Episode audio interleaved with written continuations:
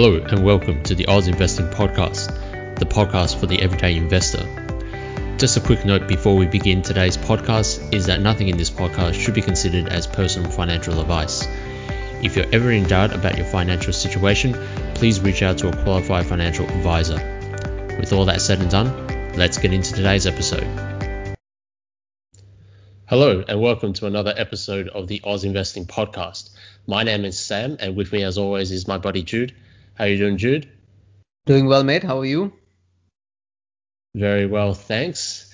Please excuse me though, because I've got a bit of a sore throat today, so just recovering a little bit from that. But other than that, all good. All right. Uh, but first thing, I think before we we start off, uh, happy New Year to all our listeners. Uh, we were meant to release this podcast before Christmas, but you know, as usual, life gets in the way a bit. It's so we we weren't able to release this earlier, but we said you know let's try and get this done in the new year first things. And uh, Sam, you were supposed to travel to Sydney, right? Uh, but then I think restrictions hit. So what did you do in you know instead of going to Sydney? Um, you know when we caught up the other day, you mentioned that you were planning to visit the planetarium. How was the experience? Yeah, that's right. So COVID's unfortunately come back again.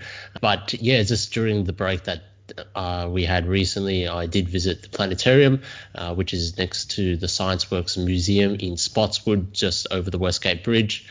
I watched the Black Hole Show and did a virtual stargazing. So that was very interesting.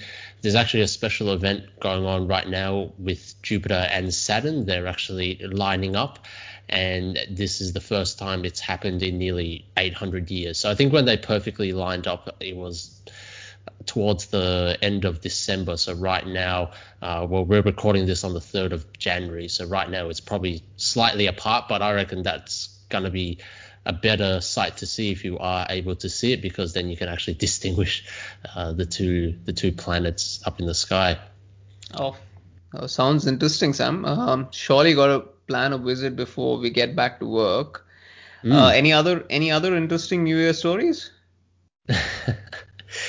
so probably the other thing I'll uh, mention was so I got a little bit sick right on New Year's Eve. Um, so I, I was at a house party just waiting for the countdown, and since I got a little bit sick on, on New Year's Day, just to be on the safe side, I actually went for a COVID test.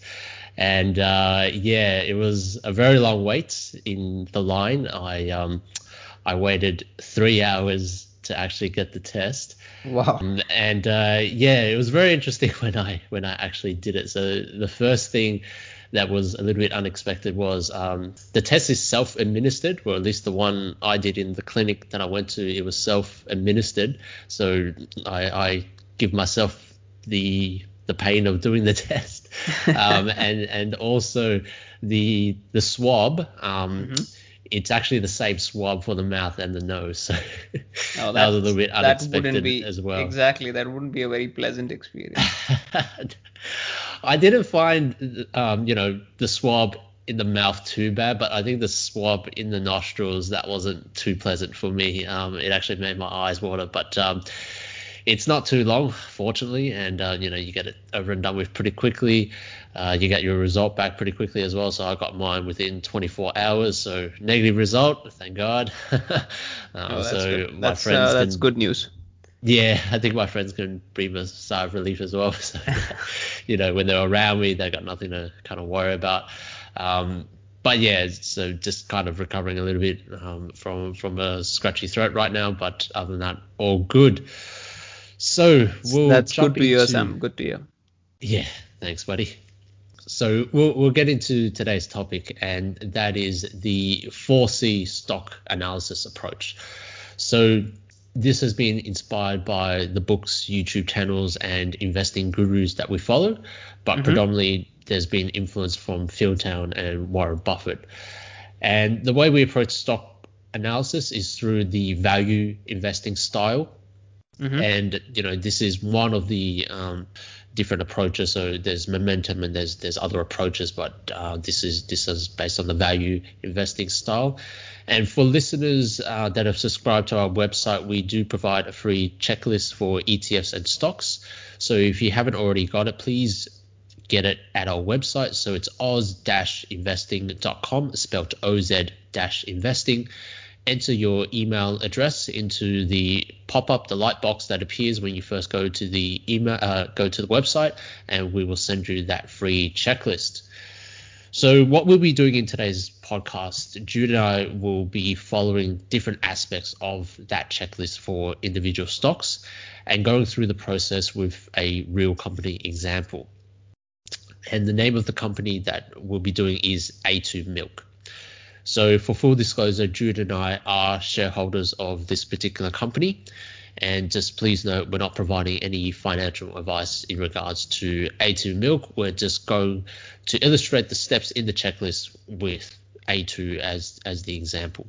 Perfect, perfect. And I think uh, just to start off as well, Sam, just to add to your point, is the approach which we really follow, right? Uh, is we look at it in two aspects. We look at it from a quantitative perspective, uh, when we're analyzing the company, but also the qualitative elements of the company in itself.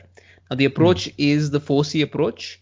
And uh, the reason why the 4C approach is when we go into each of those parameters, you'll clearly get the reason why we call it the 4C approach.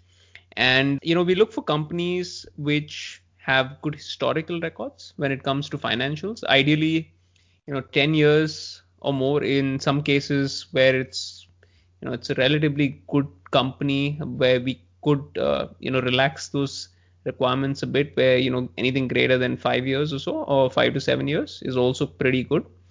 And also it's the quality of the business right that um, instills confidence in the shareholders for the future years. So the first parameter for the 4c is the company story in that checklist. Now it is crucial to know what you're investing in. I think that's you know the the most important element when you go into individual stock picking is to know what the company is all about. The company story is an important first step in any shortlisting process. And uh, should be in what warren buffett calls it your circle of competence. You should be aware and understand businesses you know a little bit more easier in terms of um, it could be an an interesting area for you where you you have a keen interest into or you know it's some uh, it's it's an area where you're working in right? So mm. you need to know the products you need to know the services of the company. As i said you know phil town mentions it in his books where if you're not able to explain the story of a company in a single page you're better off staying away from it. So before you analyze or start analyzing any company ask yourself the following questions. Do i understand the business? Does the story resonate with me and am I confident to own this business for the next 10 years?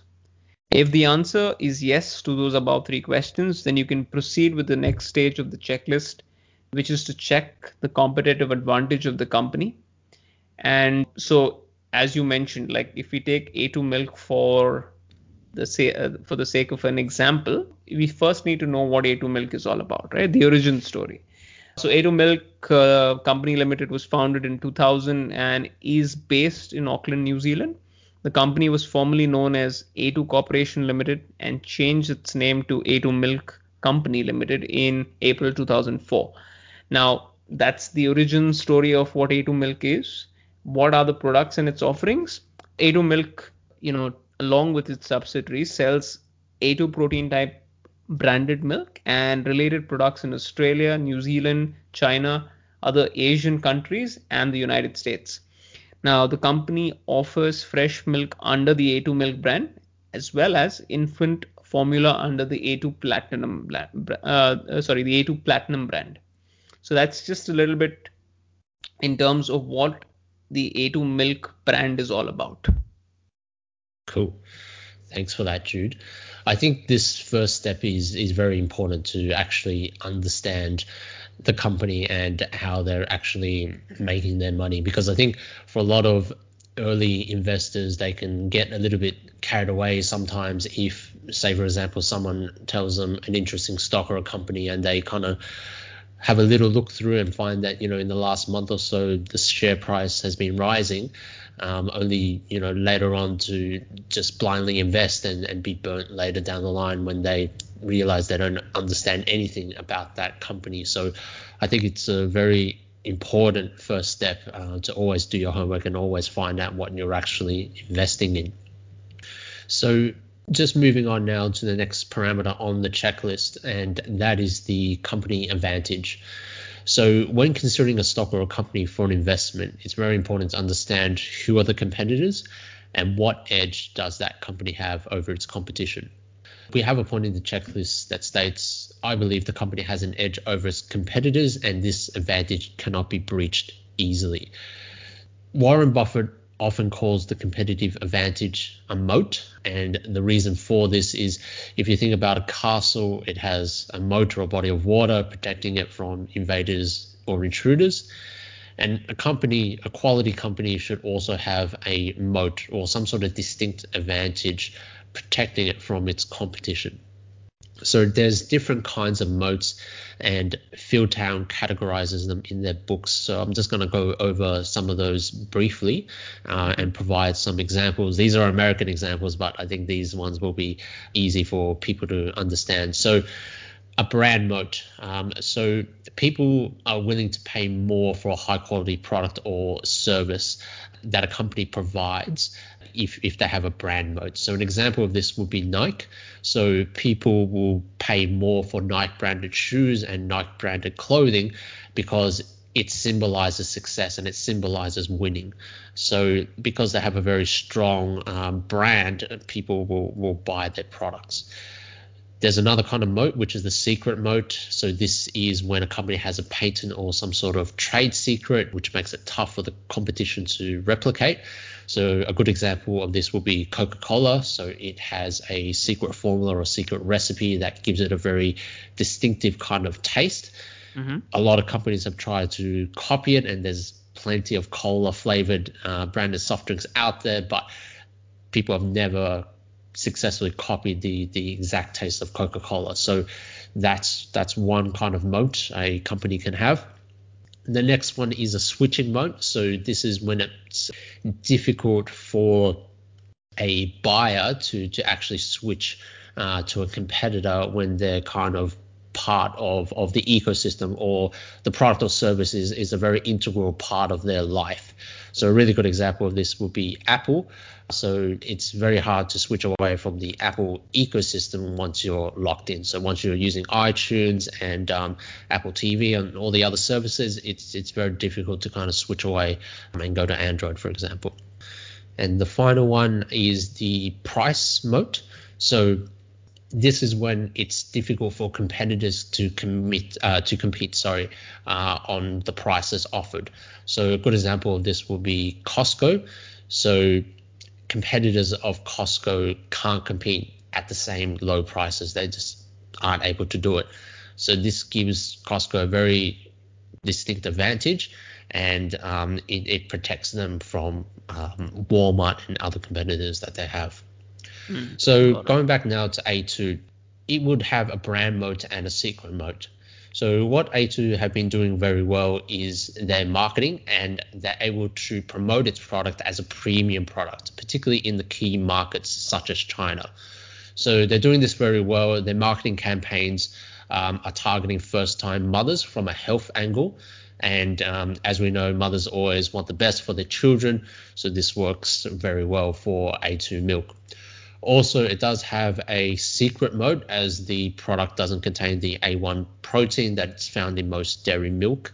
So, most other milk products contain both the A2 and the A1 protein, while A2 milk obviously only sells um, their products with only the A2 protein. And this has been achieved through a gene testing procedure which they have patented. There is a little bit of a debate about the true health advantages of A2 milk. So there's the argument that people feel a little bit of discomfort after drinking ordinary milk or lactose free milk. Drinking A2 only milk is supposed to be a little bit easier on the stomach and easier to digest. However, there's no kind of clear cut evidence that suggests that consuming A1 is dangerous or, or leads to any kind of elevated risk of diseases or anything like that. So it's still a little bit of something that's um, tossed up in the air. But I think people are willing to pay a little bit more for something that is seen to be a health advantage. So that's something that A2 has going for itself. Another advantage I kind of want to just point out is that A2 has a license to sell into the Chinese retail brick and mortar stores. So they've got um, an approval known as the SAMR approval, and not all A2 milk competitors have this approval. So they're able to sell. The competitors are able to sell through um, e-commerce channels, but they're not able to sell into brick and mortar unless they receive this particular approval. So just talking about a few of, of the competitors for A2 and who they are. There's Bellamy's, so that's a Tasmanian based organic f- formula company. It did finally receive the SAMR approval in 2019, but they had to wait for a very long time. So A2's got a bit of a head start on them, a much greater head start. And there's also two Australian uh, companies that sell goat products, uh, which is Bubs and Nuchev. And both of these can be seen as competitors to A2 Milk as well. And finally, probably the largest one um, is Nestle now. So this is a Swiss company, a very large food and beverage company that's been around for a very long time. They've got a very large uh, range of products.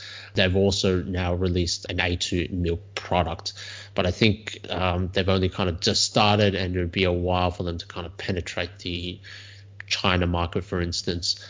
It'll take them a while to kind of get a foothold onto things where A2's already had a fairly big head start. Correct. I think that's that's a very valid point you you made there, right? Because it's also the it's it's almost like as you said, in addition with the brand and the secret moat which they already have, it's it's the first mover advantage. I think mm. since they've established their uh, presence in those markets, you know, it gives them a significant edge over their competitors. So so that's pretty mm. good. So we move on to the next parameter, Sam. I think we talk about the the next C in the 4C. So we spoke about the company story, we spoke about the competitive edge. Uh, now we talk about something in terms of the company financials or what we call as the company numbers. Now the company numbers are obtained from, as I said, the financial statements, which are the income statements, the balance sheet, and the cash flow statements.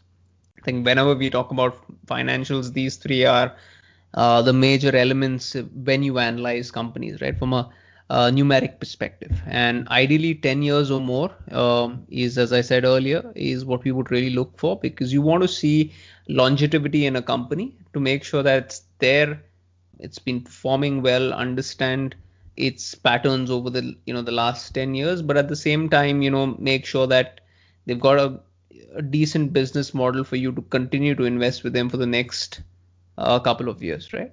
And so, mm. as I said, ideally you would look at it 10 years or more, but in certain cases, when the business model and the business is really good, we can relax that criterion and say anything, you know, greater than five years of data should be good for analysis. So from this, you get a clue that, you know, personally, I think, uh, and I think I speak for you as well, Sam, is like we don't really invest in companies that, you know, have just entered the market mostly. Hmm, uh, we kind of right. look at, uh, and, and, don't specifically have any history in you know the stock exchange. So we look for companies which definitely have you know established history on the stock exchange. But again, this is a very uh, personal preference, right? Uh, it's not everyone does follow this, but you know I definitely look into it that this company has to be there at least for the you know the past 10 years for me to do some sort of analysis to make sure that I'm going to be investing in this and investing my hard-earned money into this in the future as well, right? So mm. the following numbers are, and I think you know it's all uh, as you mentioned, it's there in our checklist, but I'm going to go through some of these numbers and what do they mean, right? Uh, to, to understand a, a business from a quantitative angle. Now, uh, you know, financial statements can be quite intimidating or daunting, right? However, there are just a couple of few elements that are needed from these statements to give you a rough idea on the performance of a company. So, you know, there could you could be overwhelmed with so much information across those different financial statements, but as I said, you need to just pick out a few from each of those statements to really understand, to give you some sort of picture as to where this company is and, you know, where it can be going in the future as well. Correct? So mm. let's start off with, you know, one important element, uh, which is called the sales or the, you know, we're looking at the sales or the revenue and we're trying to see what's the growth rate over the last couple of years, right? Now, it's usually referred to as the top line or the gross income figure from which costs are subtracted to determine the net income. Okay. Now, this is found on the income statement. And what happens is whenever we are trying to evaluate to see what a sales or the revenue growth is, we tend to look for numbers which are greater than or equal to 10% in the last 10 years on an average yeah, we're looking for an average um, performance of 10% or more, just to make sure that the graph is an upward graph, so that you know that you know, hey, this is a good enough company to invest in. It's got you know good market, uh, as you said, good uh, market it is captured, and for you to make sure that these numbers are on an incremental trajectory, right, rather than looking at it on a decline view. So anything greater than, as I said, an an average of 10% in the last 10 years, which is is pretty good. And coming back to our example of A2 Milk, uh, this has satisfied this criterion in the last, uh, you know, the at least in the last five to seven years, it has done so. The next one is something which we call as the net income growth rate. Now, for a business, net income is the amount of revenue left after subtracting all expenses, taxes, and costs. So this again is found in uh, found on the income statement, and similarly to you know the sales or the revenue growth rate, we're looking at a 10% uh, average 10% increment, like you know in the last 10 years or so. A2 Milk, ha- coming back to the example of A2 Milk, this has done pretty well over the last five to seven years at least. Yeah. Mm-hmm. Um, the next element is the equity growth rate. Now, firstly, I think let's take a step back and understand what is equity. Equity represents the value that would be returned to a company's shareholders if all the assets were liquidated and all of the company's debt was of a pair off. So that's the definition of what equity is. And net equity is nothing but your total assets minus the total liabilities, both of which are found on the balance sheet. Mm. Now, as I said, so there is a you know there is a pattern, right? We spoke about the sales or revenue growth. We look at 10%. We look at net income growth is around 10%. Even the equity growth rate, we're looking at around 10% in the last 10 years. And A2 Milk, as an example, has qualified uh, in terms of that particular checklist. Correct. The next element we look at is the operating cash growth rate. Now, mm-hmm. operating cash is the amount of cash generated by a company's normal business operations. So here you're looking for companies that can generate positive cash flows and have got you know good business going going for them so that you know that in the future as well they will tend to you know overcome any of the competition and have have a sound business to generate those positive cash flows now mm. this element is found on the cash flow statement and again we're looking at companies which have an operating cash growth rate of 10% on an average in the last 10 years or so. As I said, there are exceptions. That could be, you know, five to seven years if it is a good business, and if you believe personally it's a good business. And A2 uh, A2 Milk has been doing well in this regard over the last five years. So you see that you know we've we've tried and played around with relaxed certain criterions where we've looked at certain elements for A2 milk where it's you know doing well over the last five years or so, but there are certain elements which looked over it, you know, it's doing well over the last 10 years. Hmm. The next element is something what is called as the earnings per share growth rate. Now, the earnings per share is a calculated number which is a company's profit divided by the outstanding shares of its common stock and this result resulting number serves as an indicator of company's profitability now, mm. numbers for these calculations can be found on the income statement. And again, we look for an EPS growth rate of greater than 10% in the last 10 years, or if in case the company is good, we say look at it in the last five to seven years. Yeah. And A2 Milk has been doing well over the last five years. in this with regards to this particular parameter uh, in our checklist. The next element is the debt to equity ratio. Now, the uh, debt to equity ratio is calculated by dividing a company's total liabilities by its shareholder slash net, net equity. Mm-hmm. It is a measure of the degree to which a company is financing its operations through debt versus wholly fund, uh, sorry, wholly owned funds. Yeah. So mm. how much how much it is borrowing versus how much it is able to fund by itself is what we're really looking at in this particular element. And yep. as I said, this is a calculated field, so the elements which you really need from it are available on the balance sheet. And we look at a debt to equity to be lesser than 0.5, uh, ideally. Um, and that is that's that goes to say that obviously the equity is higher than the debt and mm-hmm. this ratio should be anything less than equal to 0.5 which is a good ratio according to you know according to us in terms of where you are when you're uh, what you say valuing this company with regards to this particular parameter and if you look at the debt to equity ratio for a2 milk uh, this surely satisfies this particular criterion yeah mm. and the last element in terms of this this quantitative checklist so to speak is can the free cash flow cover long term debt in the next three years? You know, in three years' time. And uh, our, the definition of free cash flow is, you know, cash from operations minus maintenance expenditures. And the maintenance expenditures uh, is predominantly, you know, the amount needed to run your businesses, right? So uh, the difference between the cash from operations minusing these expenditures is what is what we call is the free cash flow. And the components to you know arrive at this calculation are found on the cash flow statement. Now yep. for a2 milk as an example uh, yeah they do have a decent amount of cash and its equivalents currently. So it does satisfy this criterion that you know can free cash flow cover its long term debt in 3 years? The answer is yes. For uh, you know a2 milk so awesome. these are predominantly some of the quantitative uh, parameters we look at while you know uh, looking at company financials. Great, awesome, thank you for that.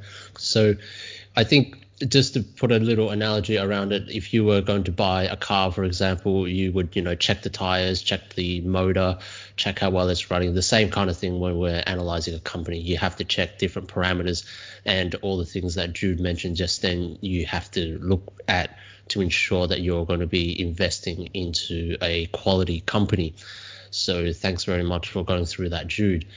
And the next kind of parameter to step through on our checklist is the company management.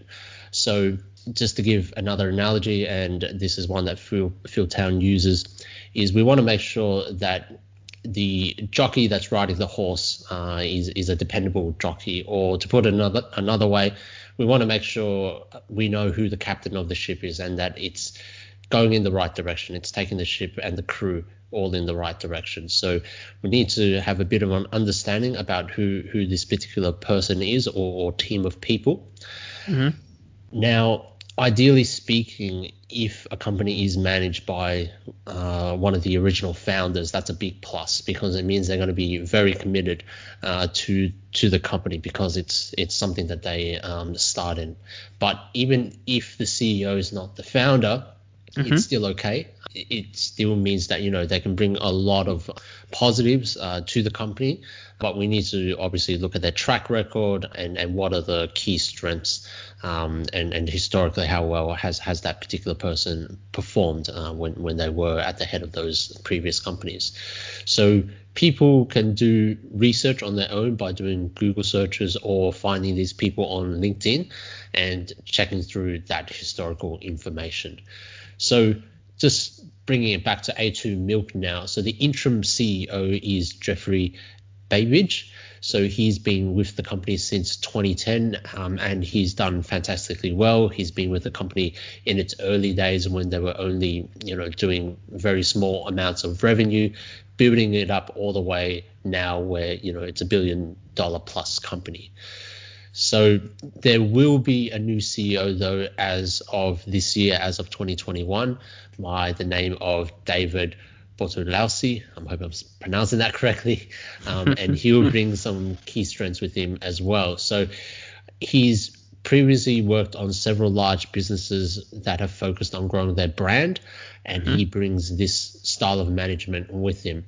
He's also had a lot of experience with managers, uh, with mergers and acquisitions. Sorry, so mm-hmm. I think this would also be a very positive step for A2 with, with what they're currently doing now, with more and more mergers and acquisitions going on.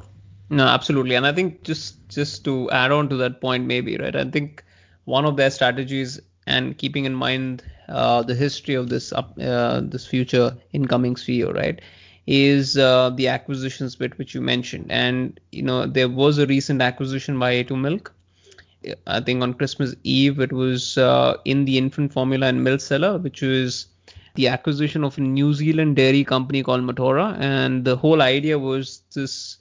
The, the the whole point of this deal was to try and strengthen its relationships with certain key state-owned business Chinese business partners. Know, with all that A2 Milk is going through, with you know certain trade tensions with China and Australia and all that stuff, I think this type of acquisition would help smoothen uh, certain elements. Uh, so I think this was looked at it in a, in a positive light at least to counter certain certain tensions with you know the Chinese trade, uh, which is currently going on right now. Yep. So I think having someone that has the know-how on successfully integrating other companies and other businesses is going to be a big plus for A2 Milk. So definitely on paper, it seems like David is going to be a good fit. But in hindsight, he's going to be new. We don't know exactly how it's going to play out, so that's just also something to keep in mind. Also, historically, A2 has kind of chopped and changed its CEO a little bit. So it was previously run by Jane Hrdlicka um, when before she kind of resigned unexpectedly. But hopefully now there's not going to be too many changes going forward. So, just another aspect to look at when considering company management is to also look at the return on invested capital or ROIC. So, this gives us numerically some confidence um, in, in determining how successful management has been running the company. And this is actually the number one number that Warren Buffett and Phil Town look at when they're analyzing a company. How good is the ROIC? So the Investopedia definition is that it's a calculation used to assess a company's effectiveness in allocating capital under its control to profitable investments. So the return on invested capital ratio gives a good sense of how a company is using its money to generate returns. I'll walk through a very simple example. So, in other words, if I put $100 into a business and the business is able to make $110 in sales, then it has a ROIC of 10%. So looking at A2 and how well it's been doing in the past with ROIC numbers, it has actually been consistently above 10% in the last 10 years. There have been some negative years um, in 2017, 2018, and 2020, but on a whole, when you look at the larger 10 year picture, most of the time it has performed better than 10%. Perfect. Perfect. I think that that's good, Sam. Thanks. Thanks for going over the, those definitions and important elements, right? Of each of these particular points which we discussed form an important element in terms of having and evaluating a company through a checklist. And I think those were the four C's when we really spoke about the company story and we spoke about as i said the the competitive advantage we spoke about the company numbers and now sam just went through an important element which was the company management thanks jude this concludes part a of episode 5 the 4c stock checklist Stay tuned for part B of episode 5, which talks about popular valuation models for stock analysis and goes through an evaluation for A2 milk using one of the techniques.